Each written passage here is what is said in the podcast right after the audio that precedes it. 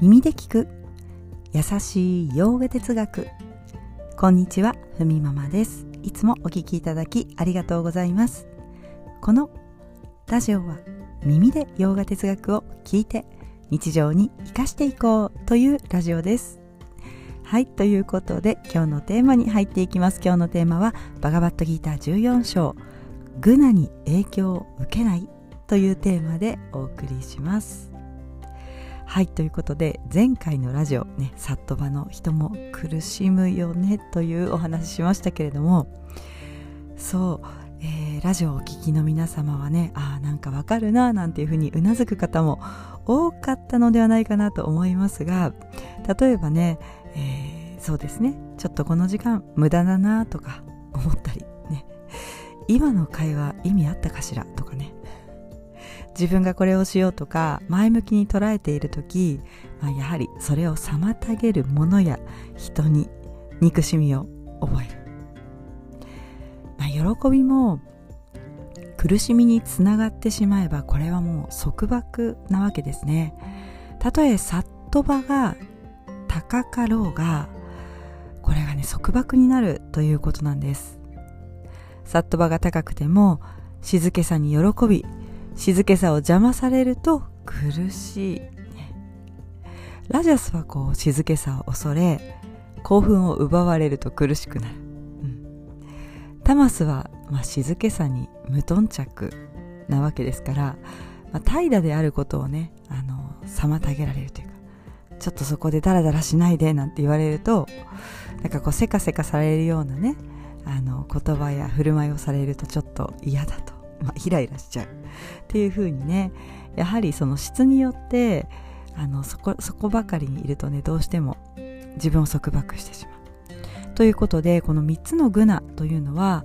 苦悩にね束縛させてしまうまるで鎖のようだと言われています。言い換えるとグナから自由な人は、まあ、完全な自由目者ですよね。どんな状況にも依存せず自由なんだということです。やはり私たち体が良いコンディションの時は軽くて動きやすいですよね。ただバッドコンディションの時はもうなんだか何もしたくないし苦しいってなったりします。マグナがどんな風に変わっても影響を受けないのが本来の自分。あくまで体というのは道具なんだと。本当の自分はグナから自由、ね、そういう人は外に自分の幸せを依存しないわけです、まあ、それを知っていれば自分の体のコンディションがどうであろうと、まあ、今日はこんな感じなんだわと思って生活できますよね。今日はちょっとなんだか体はタマスが強めな感じがするなとか、ね、気持ちも同じように重くてなんかどんよりしてる、ね、ああまあ今日は質がタマス寄りだねなんていう風に自分のコンディションにしても深くそれ以上に落ち込むことがなくなるわけです、ね、ただ体が自分、ね、今日のコンディションが自分だと思ってしまうとちょっとこのね重たい何もしたくないという感覚がいやなんだか私っていつもこうだななんていうふうにね決めつけてしまったりとかしてしまいがち。ということで、うん、例えばこうね家の中でそうですねこれから年末年始に向けてね結構バタバタしますよね。家族や同居している人がイライラしてもね。ああの人今ラジャス強めねなんていう風にねちょっと受け流すことができるのではないでしょうか。はいはいって言ったようにね、まあ、以前ね私のパートナーがラジャス強めなんて話しましたけれどもそうなんですよ。だからなかなかね平行線なんですよね。あのというのもやっぱりこう自分の意見を言うとね彼もすごくこう気持ちが高ぶるわけなのでそうこんなことがあったんですよ。あの子供とですね同じ習い事というかスポーツをしていて週12回ね平日帰りが遅いわけですね。たまに週3になるんですけれどもまあ私もねやはり子供の就寝時間が気になって、ね、1時間早めに帰ってきてほしいなんて伝えてもなかなかねうなずいてくれないわけですね。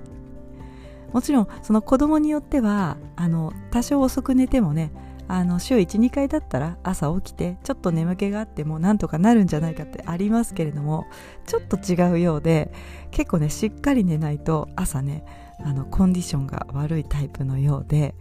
なかなかねあの我が子は睡眠をとってえ次の日の朝ね朝ごはんを食べて元気にいけるタイプなんですね。まあ、これはやはり学校での生活をちょっとね担任の先生に言われたのであ睡眠をしっかりとって学校にね行かせるようにしなきゃだなというこれはもう私のあの思いもありましてあのあるんですけれどもやはりねこれがちょっと伝えてもねなかなかそう父親側が、えー、まあまあまあその辺は分かった分かったっていうくらいでね。はい。だからこう意見をね言った時にぶつかり合うわけですね。ラジャスが強いなって思いながら。でも私も意見言うからラジャス強めなんだろうなって思いながら。どこかですねあの自分たちの会話をあのまあ、仕方ない。今ラジャス強めだからちょっと平行線かもしれないって思った時にふと私はですねにっこり笑って「まあそうは言っても仕方ないからね」なんて言って「いや睡眠大事だし私たちも大事だし」というようにちょっと自分を俯瞰してみながらあのさっとばよりに持っていこうとすることもあのできるようになりました。けれどもやっぱりねあのそんな風にさっと場で笑顔でいれるようにするにはねこれ私もなかなか日々ねあの自分の思いとあの戦いながら相手の思いも入れながら、はい。まあ、修行かなと。思っているところですけれどもやっぱりこう相手のね相手だったり家族だったりどうしても変えられないところってありますよね。でもその気質を、えー、ラジャスやタマスやサットバでねちょっと見てみるっていうのも結構面白いです。なんか眺めるような感じというか。うん。はいということで、えー、次回はねラジャスについてのお話をしたいと思います。ラジャスのもともとの意味というのは誇りなんですね。3つの質の意味で使う時はラジャスはラーが欲望の意味もあります。